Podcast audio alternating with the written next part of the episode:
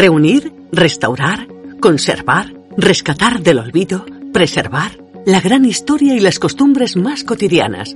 Detrás de cada colección hay una sensibilidad especial, sentido del deber, constancia y un mar de anécdotas e historias dignas de escuchar. Bienvenidos a Todo Colección, el podcast de los muy ilustres coleccionistas. El doctor López, Javier López, nos atiende desde Huelva, donde ejerce como médico de familia y sus complicados historiales, a través del coleccionismo de juguetes, en el que también se ha convertido experto, fomenta las ganas de vivir y revivir los tiempos felices. El Dragón Dorado es su tienda en todo colección. Hola, ¿qué nos pasa a los coleccionistas, doctor? ¿Se cura con la edad? Hola Ignacio, ¿qué hay? Buenas tardes. Antes que nada, muchas gracias por, llamarme y por poder participar en tu programa.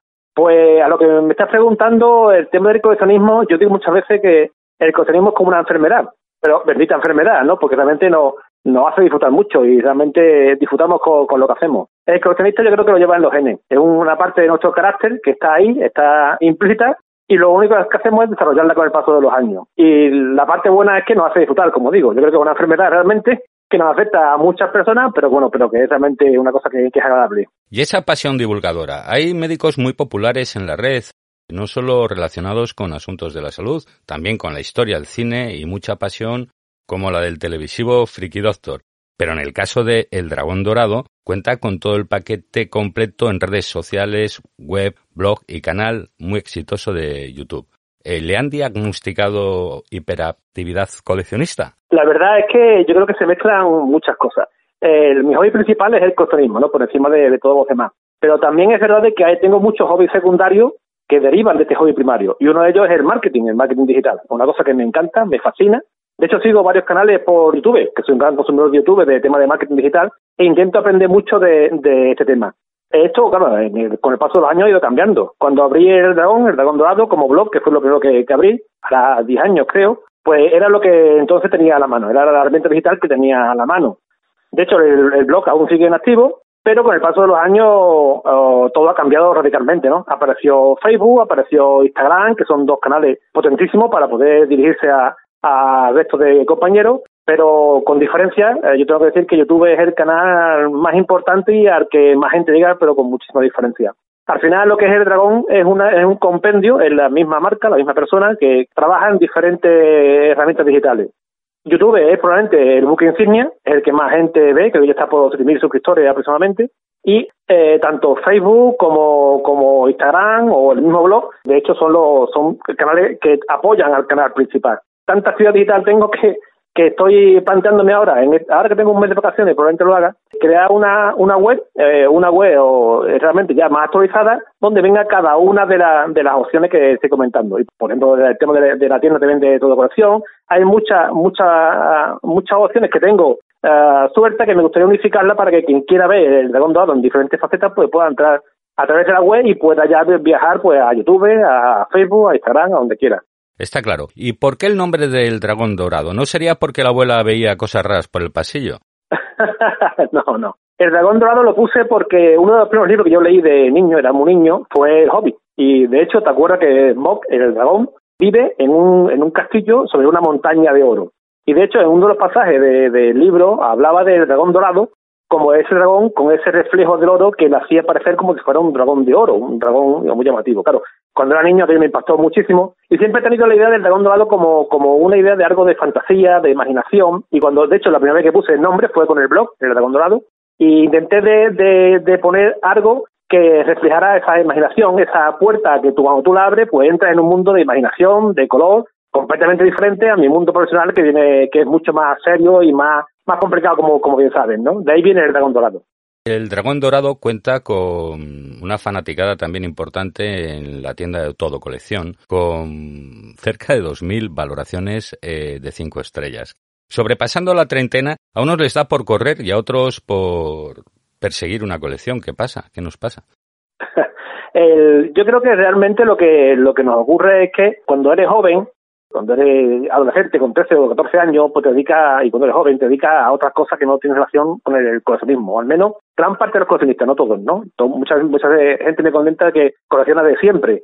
Yo, por ejemplo, en mi época de juventud y de, y de adolescente no coleccionaba. Cuando ya realmente eh, llegas a la treintena, que tiene, en mi caso tuve a mis hijas, a mis dos niñas, en el mundo del juguete realmente vuelvo otra vez a, comenzar a coleccionar porque es la siguiente vez después de tu infancia que entras en una juguetería, cuando vas a comprar los juguetes a, tus hijas, ¿no? Y aparece como si fuera una llave que se enciende, empiezas a ver juguetes de eh, parecidos a los que tú tenías, un escaletri. Yo recuerdo que el primer juguete que compré que tiene relación con lo que yo tenía antaño fue un escaletri, antes de empezar a coleccionar, y fue porque fui a comprar los regalos de, mi hija de Reyes y vi un Escaletri que me encantó, ya era de los modelos más modernos y no sabía cómo hacerlo y al final lo compré. Y con mucha vergüenza, no sé que mi mujer me decía el Escaletri, bueno, al final compré el Escaletri, que aún lo tengo, por cierto. Pero yo creo que realmente es una etapa de la vida en la que ya eres más maduro, ya tienes más tiempo, también tienes más nivel económico, cuando eres joven no tienes nunca ni un duro, no lo que tienes lo, lo gastas en poder salir con los amigos. Y ahí con un poquito más de tranquilidad y con un poquito más de dinero, pues te, puede, te puedes permitir coleccionar algo más, ¿no?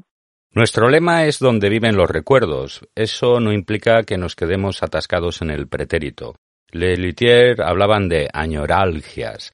Eh, ¿Dónde está el equilibrio entre la nostalgia y la enfermedad? Pues mira, ese es un tema que comentaba no hace mucho, creo que era un par de vídeos en, mi canal. Y fue a, raíz de un tema que me comentó un, un compañero. El tema de la, de la añoranza o de la nostalgia Está bien en una justa medida. Eh, me explico. Eh, está bien tener un poco de nostalgia. De hecho, un coleccionista de juguetes como, como soy yo, eh, los juguetes que compra son juguetes sentimentales, juguetes que tuvo de niño, que no pudo tener porque en su día no se lo pudieron comprar, juguetes que le regaló su madre, juguetes que le regaló su abuelo. Con lo cual, el componente sentimental es muy, muy fuerte, sobre todo en el mundo de, del juguete, que es el que yo más, más controlo. Entonces, claro, ese, ese componente emocional, si tú realmente te anclas a ese componente emocional y te anclas al pasado, corre riesgo incluso de tener problemas serios. De hecho, se dice a nivel de a nivel sanitario que cuando te anclas demasiado en el, en el pasado es una, una fuente de problemas mentales, como por ejemplo el tema de, la depresión, ¿no? Y el tener un poco de nostalgia, el tener un poco de añoranza a la gente que, o en mi caso, mi madre, que ya falleció hace muchos años, pues realmente el, tener esos juguetes me recuerda a ella, pero sin llegar a caer, digamos, en estado depresivo, sino lo recuerdo, la recuerdo con cariño, pero es muy importante el estar anclado en el presente. El que tú te encuentres en el presente, que tú disfrutes, en mi caso, pues, de mi familia, de mi mujer, de, mis hijas, de las cosas que hago en el día a día, y tengo ese pequeño rinconcito donde cuando entro y veo, por ejemplo, un tomo de famosa novela que mi madre me regalado cuando era mi cumpleaños, me acuerdo de ella, evidentemente, me da eh, no tristeza, me da alegría acordarme de ella y es como si estuviera conmigo. ¿no? Yo creo que lo importante es no caer en el sentimiento depresivo, sino un sentimiento que sea positivo. Cinco duros, 25 pesetas, ¿han dado mucho para coleccionar? 25 pesetas era lo que me daba mi abuelo justamente los, los domingos. Yo se lo recuerdo con muchísimo cariño. Yo esperaba el domingo el sábado normalmente me iba a casa de mis abuelos a jugar y me llevaba día entero jugando, tanto con los juguetes como con mis amigos, y mi abuelo me daba a cinco duros, 25 pesetas. Me la daba el sábado o me la daba el domingo, dependía del día.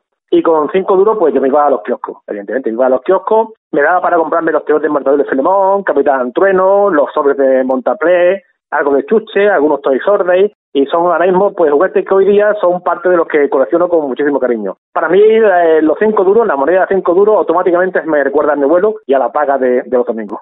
Cayetano, el gordo, el macaco y la macaca, ¿qué aromas le traen esos nombres? Hombre, eso es un, un viaje en el pasado. Todo el nombre que has comentado, pues Cayetano, la macaca, el kiosco del gordo, con todo mi cariño se ha dicho, pues eran, eran los kioscos que había en el, en el barrio en el que yo vivía, ¿no? Donde vivían realmente mis abuelos. Yo iba los fines de semana a donde vivían mis abuelos. Y había en una zona grande, eh, en la que había tres kioscos, cada uno tenía una especialidad. En uno le compraba los, los treos, en otro le compraba los montaplés, en otro las chuches, dependía del kiosco. Son personas que ya ninguna hoy día existen y a las que tengo pues un inmenso cariño. Vamos, de hecho hay uno de los vídeos del canal que se lo dedico a ellos, a los juguetes de kiosco y a estos, a estos kiosqueros, porque realmente son personas entrañables. Igual que yo tengo estos recuerdos en mi memoria, eh, hay muchísimas personas que tienen pues a, kiosqueros de su barrio pues en su memoria, evidentemente, ¿no? Yo creo que es una cosa que lo tenemos muy dentro los, los coleccionistas de juguete. El ejercicio de la medicina es muy exigente más en estos días. ¿De dónde saca el tiempo, doctor? ¿Cuántas horas dedica la semana a la colección? Realmente no lo puedo contar en horas. Eh, yo el tema del coleccionismo lo llevo, lo llevo dentro. O sea, yo no dedico una hora, paro y continúo otra hora dentro de dos días, no, sino que yo lo tengo en la cabeza de forma continua. Cuando voy a hacer deporte, por ejemplo, cuando voy a correr un poquito, cuando voy, cuando nado, que me gusta nadar en piscina, pues mi cabeza empieza a dar vuelta y automáticamente voy a lo que me gusta. Empiezo a acordarme de la pieza esta que tengo en casa, qué tengo, qué tengo que hacerle, qué es lo que tengo que comprar porque me falta, lo tengo ahí continuamente en la cabeza. Estoy en la consulta a lo mejor Estoy, normalmente yo paso consulta unas cuatro o cinco horas y a la hora y media, dos horas paro un poquito para descansar, unos cinco minutos, dejando un poco, bebo agua, cojo el móvil, abro las aplicaciones, veo cómo está la aplicación, por ejemplo, de todo colección, los artículos que tengo en venta, el canal de YouTube, si hay comentarios, es continuo, es algo que lo, tengo continuamente en la cabeza. No dedico periodos cortos de tiempo, sino que está siempre ahí, ahí pendiente, lo prende, ¿no? Música, ¿cuál es la banda sonora de su colección? ¿Qué escucha mientras ordena, restaura o bichea por internet? Pues la verdad es que me encanta la música y la verdad que de todas las décadas. De las 80, que es con la que yo crecí, la que más me gusta es la música española, eh, pues El último de la fila, Radio Futura, el de Caligari. En los 90, pues Oasis, que me gusta también la música inglesa de, de esas décadas.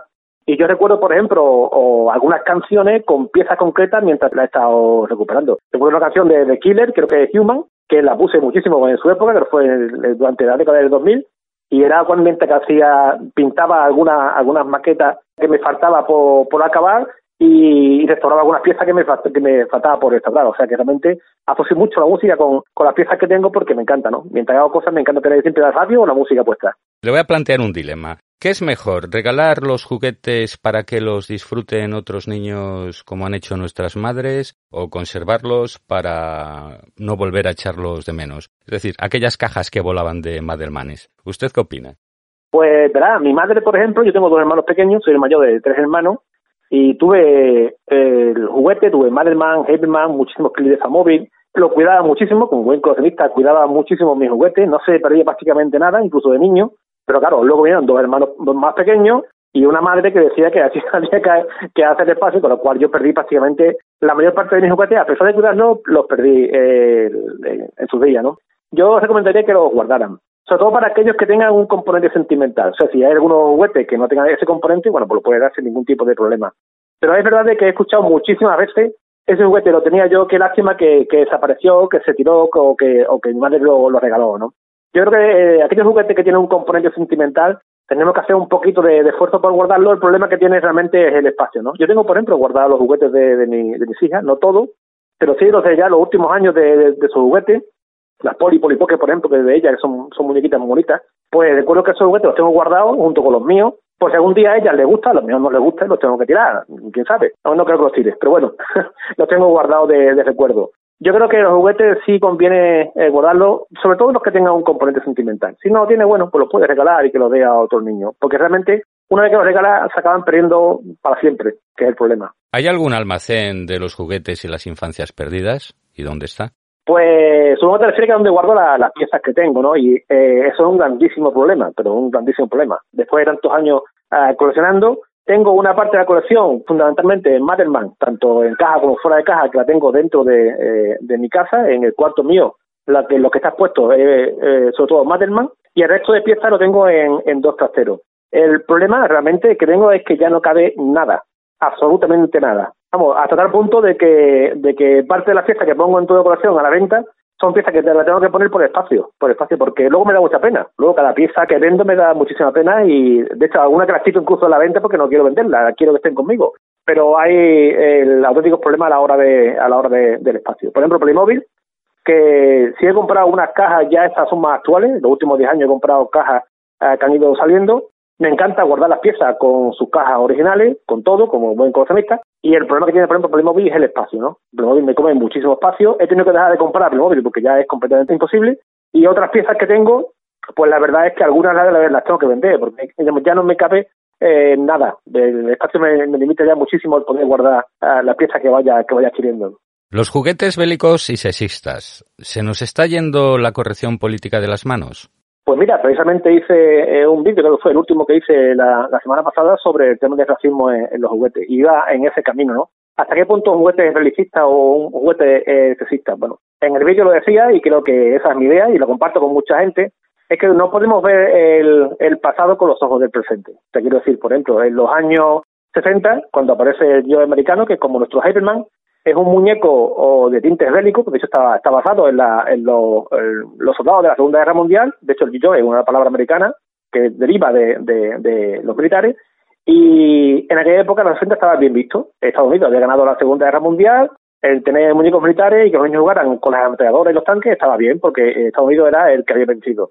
Llega a Vietnam en los 70 Vietnam eh, cambia por completo la forma de ver al tema militar, hay una derrota por parte de Estados Unidos y aparte hay un movimiento pacifista que, que, que, denigra a todo lo que sea bélico. Y el punto de vista cambia radicalmente. ¿Se puede mirar los juguetes de los 60 con la visión que tenemos ahora? No, no, se puede. Hay que ver el juguete en el contexto de la época en la que, en la, en la que surgía, ¿no? Es como si viéramos, por ejemplo, al Imperio Romano y lo denigráramos porque había esclavos. Evidentemente hoy día no hay esclavos y, y es evidente además que es algo que, que, que no debe de ser. Pero en aquella época estaba bien visto y de hecho existía. Luego no puede hacer una valoración del pasado con una visión del presente, ¿no? Eso es una cosa que es muy importante tener en cuenta.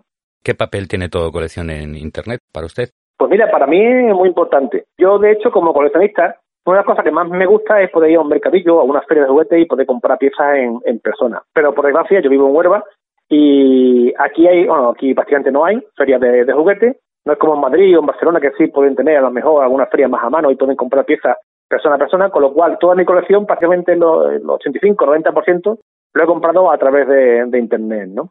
A través de Internet, una de las aplicaciones que he utilizado con mayor asiduidad ha sido todo colección, ¿no? Creo que es un portal que está está muy centrado en todo lo que sean artículos descatalogados, en el caso de juguetes, evidentemente, pues eh, juguetes ya descatalogados, y ahí no solamente para comprar piezas o cajas completas, sino ahora mismo, eh, actualmente, que ya tengo muchas piezas y ya más que comprar piezas grandes, lo que busco son aquellas pequeñas piezas que me faltan para completar, por ejemplo, un Mademan, que me falta pues, un cinturón, me falta una pistola, me falta una gorra, eso para mí me, supone una gran ayuda porque más en tu colección tiene un catálogo muy amplio de artículos descatalogados que se nota, ¿no? Que se nota. Hay veces que te encuentras artículos que están muy caros o que los piden mucho por un, artículo que se puede encontrar un poquito más barato, te esperas un poquito más y con el tiempo muchas veces acaba saliendo la pieza más barata de lo que de lo que viene de lo que estaba inicialmente, ¿no? ¿Cuánto vale?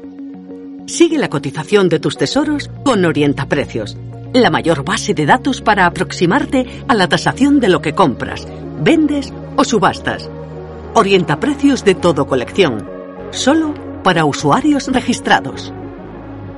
Y respecto a las cotizaciones, ¿qué prima más, el valor sentimental o el económico? En todo colección tenemos el Orienta Precios, que informa más que de la tasación de los precios que se han negociado eh, por un lote concreto. Pues fíjate, el, desde que hice el blog, hace ya 10 años o más, creo, en 2008, 2009, cuando hice el, blog El Dragón Dorado, había una sección que era de tasaciones, tasaciones de juguete. Yo lo hacía de forma gratuita porque me gustaba hacerlo, la gente me mandaba la foto. La única condición que yo ponía era de que una vez que hacía la tasación, que me dejaran eh, escribir un artículo con la foto que me habían mandado, evidentemente, y con los precios y con, los, y con el trabajo de, de, búsqueda de precios que había hecho sobre, sobre los artículos por una parte me obligaba a buscar el origen de ese, juguete, a veces no lo conocía, y por otra parte de ver también los precios, ¿no? Yo lo que utilizaba normalmente eran bases de datos, bases de datos con precios de que ya se habían vendido, digo que ya estaban vendidos, evidentemente, y entre ellas, entre ellas, una de las más importantes es orienta precios de, de toda colección. Ahí aprendí una cosa más importante y es que no puedes fijarte en artículos que están en venta actualmente. Pues claro, una persona puede poner en venta un artículo por el precio que le da la gana, pero no significa que sea el precio al que se vaya a vender. Por eso es tan importante de que sean artículos, artículos ya vendidos. Y ni siquiera fíjate en un artículo o en dos artículos que ya se han vendido. De hecho, lo suyo, para hacerlo bien, al menos a mi criterio, es coger unas 10, 15 piezas que ya se han vendido. La misma, la misma pieza en diferentes precios. Y hacer una media. Realmente, si haces una media de esos 10 o 15 artículos que se han vendido, pues ya tienes una tasación hecha prácticamente, ¿no? Ahí ya puedes saber eh, la pieza a qué precio tiene actualmente. Que también es muy importante ver la fecha en la que se ha vendido. Por ejemplo, en el mundo Madelman no es lo mismo una pieza que se ha vendido en el año 2008 en el año 2018. De hecho, cambia el precio. Tú ves la evolución de ese precio con el paso del tiempo. Eso es una cosa que, que en diferentes juguetes, sobre todo en el mundo anglosajón, que hacen tasaciones y hacen valoraciones de piezas y ves la evolución en el tiempo, ves como el precio no, es estático, sino que va va oscilando. Yo creo que la, la aplicación de orienta precio en ese sentido, yo creo que es una de las más importantes que puede tener un coleccionista a la hora de, de apoyarse para ver una pieza, el precio que tiene pues actualmente, ¿no? El mercado es así. Eh, hace una semana escasamente eh, se han pagado 2.000 euros por un cromo de Messi de su debut en el, en el Barcelona. ¿Cuál es la pieza o la colección de la que nunca se desprendería usted? Eh, la, primera colección que, que, hice, que he tenido y que tengo más completa es, es. Es la que más tiempo he echado, es la que más cuidado, más dinero probablemente también. La que tengo todavía cajas que tengo que desempolvar y sacar las piezas porque las tengo todavía algunas compradas y no he vuelto a, abrirlas. Y para mí Madelman es la que más cariño le tengo con, con gran diferencia. a lo mejor algún día me tengo que despedir de ella por cualquier motivo, cualquier sabe, de salud o bueno, o de, que me haga falta económicamente, Dios quiera que no, pero probablemente sería la pieza que sería la colección realmente, que sería la última que vendería de todas las, que tengo, es la que más cariño le tengo con, con mucha diferencia. Los hombres que lo pueden todo. ¿Y qué pieza se le ha escapado por un tris? Pues mira, precisamente de, de Madelman, recuerdo un catálogo, un catálogo de los más antiguos que, que había, que estaba a buen precio además, que no, no salía muy caro, pujé, eh, no era un precio muerto, unos 25 o 30 euros, y me pasaron por un euro o por dos euros, no me acuerdo, era una diferencia muy poca, ¿no? Me quedé sin esa pieza, que de hecho no he vuelto a verla más, no he vuelto a verla más en, en subasta, y a día de hoy sigo sin tenerla. Se, se, me pasó la oportunidad en aquel día y bueno, espero que más adelante pueda conseguirla. Esperemos que salga pronto en todo colección. Por cierto, ¿se está, ¿se está atreviendo con alguna serie temática, cromos o juguetes nuevos? Sí, sí, sí. Yo realmente eh, ha llegado ya un momento en mi vida en que hago lo que me apetece, es lo que me gusta. y si hay una, una colección que es actual, la, la hago. De hecho, en estos días, me has cogido ahora el mito que llevo hoy todo el día prácticamente eh, con la colección de cartas Magic, que yo jugaba a, cartas Magic, ahora unos 10 años, 11 años por ahí. Tuve una colección mm, de 2 o 3 años que estuve comprando. Ahora he vuelto a retomarla. Voy a vender una parte de, de las cartas antiguas porque ya no las autorizo y quiero comprar cartas nuevas. Y bueno, Cartas Magic, por ejemplo, es una colección que es completamente nueva. O por ejemplo, álbumes de cromo. Compré el álbum de, de Dragon Ball, que es un tema también que me gusta mucho, eh, de Panini, que no lo pude completar, pues los álbumes me gustan completarlo, pero no lo pude completar porque llegó la pandemia y es una asignatura pendiente que en cuanto acabe el verano me gustaría volver a retomarla y, y cambiar los cromos que me faltan y demás, ¿no? Y a nivel de juguete, otra de mis aficiones que tengo ahora, secundaria, a raíz del tema del coleccionismo, es la fotografía, ¿no? Con el tema de fotografía, tantos años con el blog haciendo fotografías y demás, tuve que aprender a hacer fotografía. Eh, tengo una cámara decentita y he hecho un curso de fotografía, de hecho, hace muy poco tiempo. Y la verdad es que, bueno, mm, he intentado de, llevarlo también hacia adelante y hay una serie de figuras, como por ejemplo las Marvel Legends o la Black Series de Star Wars, que son muy fotogénicas, son de colección muy bonitas, son actuales y las hago. No, no tengo una gran cantidad, pero puedo, puedo tener unas 10, 12 de cada una que me sirven para hacer fotos y son colecciones completamente modernas. Es un aspecto muy, muy particular y en el que se insiste mucho en toda colección, la importancia de la buena fotografía en los lotes para que tengan una, una presencia y tengan más salida, ¿no? De los fabricantes de juguetes españoles, ¿cuál sería su podium de piezas más coleccionables? Yo creo que sin duda eh, cualquiera que tenga que ver con ESIM. Hay un libro de Saida Rumi, un compañero coleccionista que compré hace ya muchísimos años, que se titula ESIN, la fábrica de sueños. ESIN fue la gran compañía española, la que la que creó Maderman, la que creó Calestri, la que creó Ibertren, la que creó Tente, eh, Sin Web, Sin Castillo, en fin. Cualquiera de las líneas que te he dicho, cualquiera de las líneas que te he dicho, tiene cientos y miles de, coleccionistas españoles actualmente, incluso fuera de, España también, que coleccionan eh, estas piezas. Son líneas de juguetes preciosas, son muy bonitas, muy coleccionables, eh, no todas son especialmente caras, te puedes encontrar con piezas de Calesti, por ejemplo, no es especialmente caro, y te puedes encontrar con, con una colección realmente bonita de cualquiera de las líneas que te he comentado de, de ¿no? La gran compañía española de, de los 70 y los 80. Piezas rescatadas. ¿Cuál ha sido su hallazgo o el lote del que se siente más orgulloso? Pues mira, eh, otra de las aficiones es el modelismo, ¿no? Es el hacer maquetas, pintarlas.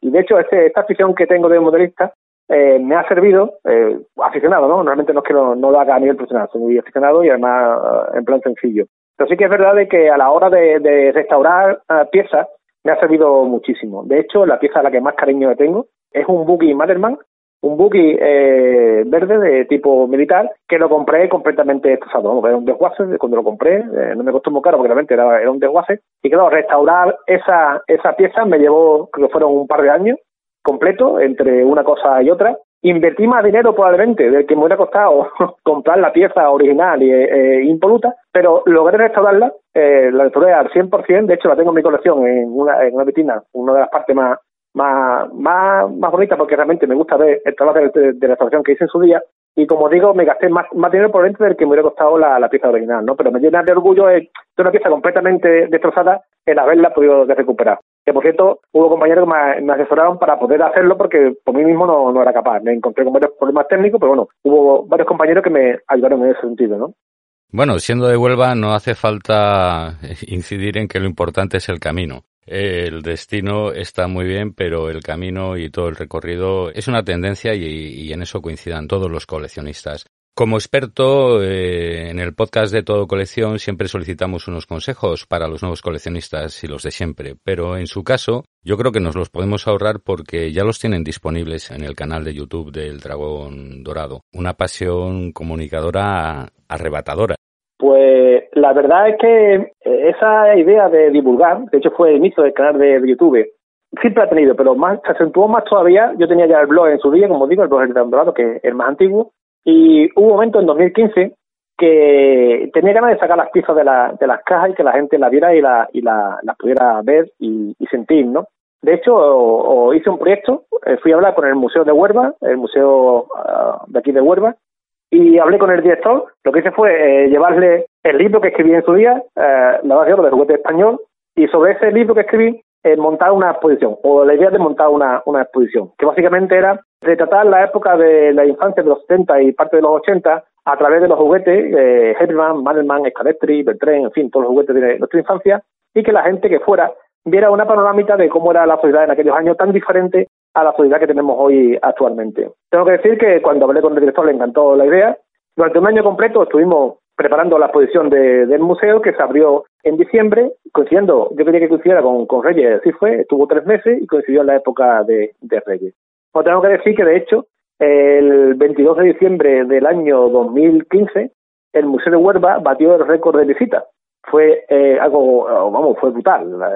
La, cantidad de personas que fueron eh, durante la exposición y más ese día a ver la, exposición de, juguetes, yo lo que hacía era que me pasaba muchas veces por allí y me gustaba estar con la gente, hacía el grupo, muchas veces improvisado y me explicaba un poquito lo que era el juguete, lo que era la época, cómo se jugaba en la calle, las canicas, el trompo, lo que era Madelman, lo que era Nancy, lo que era Famóvil, que era el inicio de Playmobil, y me he dado cuenta de que yo creía que le iba a gustar a, la gente de mi generación, pero me encontraba con chiquillos con 15 años, con 13 años, o abuelos con 80 años, que eran los juguetes que yo le habían comprado a, los hijos. Y una de las cosas que más me llamaba la atención era la, imponente carga emocional que tenían esos juguetes. Cuando, cuando una persona veía un juguete, eh, los ojos se le cambiaban, porque realmente se le cambiaban, y automáticamente era como una llave que se encendía y que le, y que le hacía uh, retrotraerse al pasado, a esos juguetes, a su infancia, y automáticamente una persona que no te conocía de nada te contaba cómo jugaba con ese cañón de Pegaso, cómo jugaba con sus amigos, su padre, su madre, sus abuelos, una cascada completa de, de recuerdos y de emociones, ¿no? Porque realmente eran, eran, eran emociones. Cuando acabó la, la exposición fue un trabajo, ¿no? un trabajo enorme. De hecho, eh, recuerdo que acabé bastante cansado porque fue un trabajo bastante importante, pero hombre, muy satisfecho porque he visto que a la gente eso le gustaba. Y me di cuenta rápidamente de que, de que tenía que hacer algo para que eso que había hecho en pequeña escala en Huelva, en una, en una provincia como Huelva, aquello se pudiera transmitir a más gente que estuviera fuera de Huelva, ¿no? Era muy complicado de montar una exposición pues en Madrid o en Barcelona o en Valencia por contacto porque tampoco tengo capacidad como para poder viajar y tener tanto tiempo como para montar una exposición fuera de Huelva. Así que el, abrí el canal de YouTube, lo abrí por esa fecha, por, sobre el 2015, que fue octubre de 2015 cuando lo abrí, con la idea de, poder exportar esos recuerdos y emociones al resto de la gente para quien lo quisiera ver porque lo pudiera, lo pudiera disfrutar, ¿no? Hombre, con el paso de los años, el canal de YouTube ha creado una comunidad muy importante de gente eh, que, que lo sigue asiduamente. No, yo siempre lo digo, yo soy una parte del canal, pero el canal es una comunidad en sí. Yo expongo las ideas, expongo los vídeos, pero luego el canal, eh, la gente sigue participando a través de los comentarios. De hecho, hay un grupo de Telegram al que invito a cualquier persona que quiera entrar, que es fácil de entrar. En cualquier vídeo aparece el enlace para poder entrar en el canal de Telegram. Y en ese canal los coleccionistas van hablando, aunque yo no esté, independiente, eh, independientemente de que yo no esté, ellos hablan de muchos temas variados sobre lo que a ellos les gustan, lo que no les gustan, en fin, sobre, sobre todo. Y como digo, la comunidad ha creado, ha creado un entorno en el que, en el que se participa. Y realmente me alegro de haber tomado la, determinación de haber creado el canal de YouTube, porque la idea siempre fue esa, ¿no? El de sacar las piezas y los juguetes de las cajas. Yo no quería ver los juguetes en las cajas, los quería sacar. De hecho, a mí de hacer vídeos eh, me ayuda a que suba al trastero, cojo las piezas que este, este día voy a, voy a ver, las grabo, las saco, las limpio, las desempolvo. Realmente a mí también me, sirve mucho el canal para, para que no dejar las piezas anquilosadas en, el trastero. ¿no? Yo creo que de ahí viene esa, esa, esa, ese gusto porque la gente conozca esta, esta afición y además me gusta muchísimo ¿no? cuando tú ves que tocas la tecla emocional. ¿no? De hecho, en los últimos vídeos, cuando he hablado de juguetes de kiosco, he hablado de mis recuerdos de infancia con mi abuelo, o los cinco duros, como comentábamos antes, eran, eran llaves, ¿no? Cada uno automáticamente eh, aparecía un resorte en su cabeza que le, que le retrotraía las emociones de su infancia y para mí es lo más importante que tiene el canal, ¿no? El que sea capaz de, emocionar a la gente y de hacerle traer tener unos recuerdos bonitos de, de lo que fue la infancia de cada uno. Pues hasta aquí ha llegado el episodio de hoy. Muchas gracias, doctor. Quedamos muy agradecidos por compartir este mágico momento del dragón dorado en el podcast de Todo Colección. Pues muchas gracias, Ignacio. Un placer hablar contigo y hasta pronto. Y a ti, sí, a ti que estás al otro lado del espejo de Internet, con los cascos, conduciendo haciendo... ordenando tu colección, por ejemplo. Pues agradeceríamos mucho recibir tu opinión en los comentarios. Y si te gusta lo que escuchas, dale al me gusta y suscríbete, por favor. Así serás de los primeros en recibir los próximos episodios. Te habla Ignacio del Valle. Nos vemos, nos escuchamos en las redes de Todo Colección. Fin de la cita. Hasta el próximo episodio de Todo Colección, el podcast de los muy ilustres coleccionistas. Seguimos en contacto en el Facebook, Twitter, Pinterest, Instagram y canal de YouTube de Todo Colección.